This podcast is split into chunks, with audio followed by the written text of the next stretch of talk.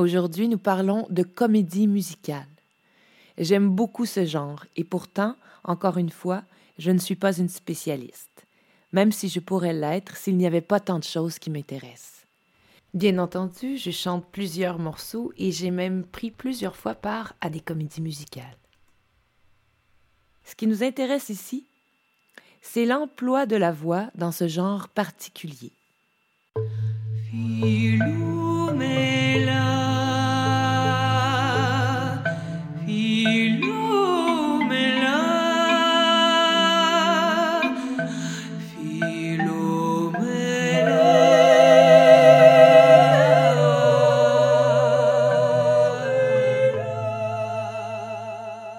Tout comme à l'opéra, la comédie musicale nécessite des caractères vocaux.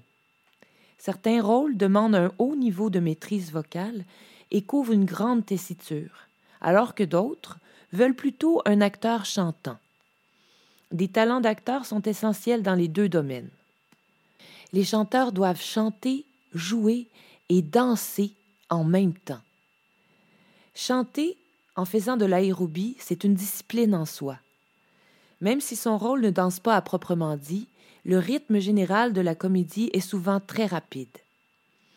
Pour en revenir aux techniques, le chanteur de comédie musicale utilise en général sa voix lourde. Mais il arrive souvent qu'ils doivent utiliser ces deux mécanismes, le lourd et le léger, surtout chez les jeunes femmes où la voix doit sembler presque angélique, mais aussi pour créer des effets comiques par exemple.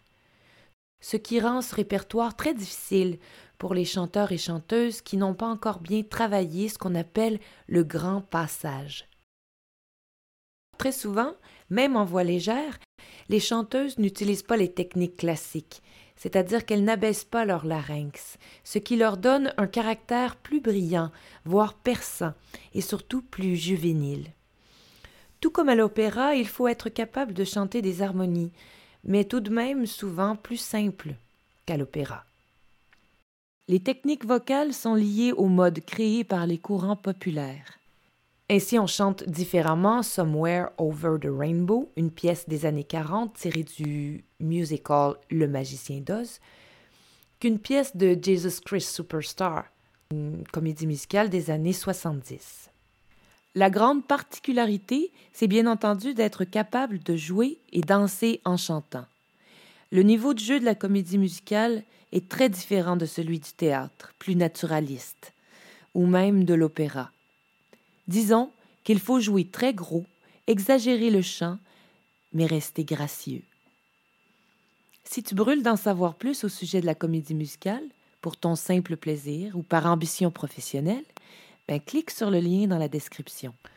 D'autres épisodes de podcast sont prévus, mais aussi des ateliers pour les jeunes et pour les adultes qui rêvent de brûler les planches. Le prochain podcast est dédié au chant gospel. Philomela.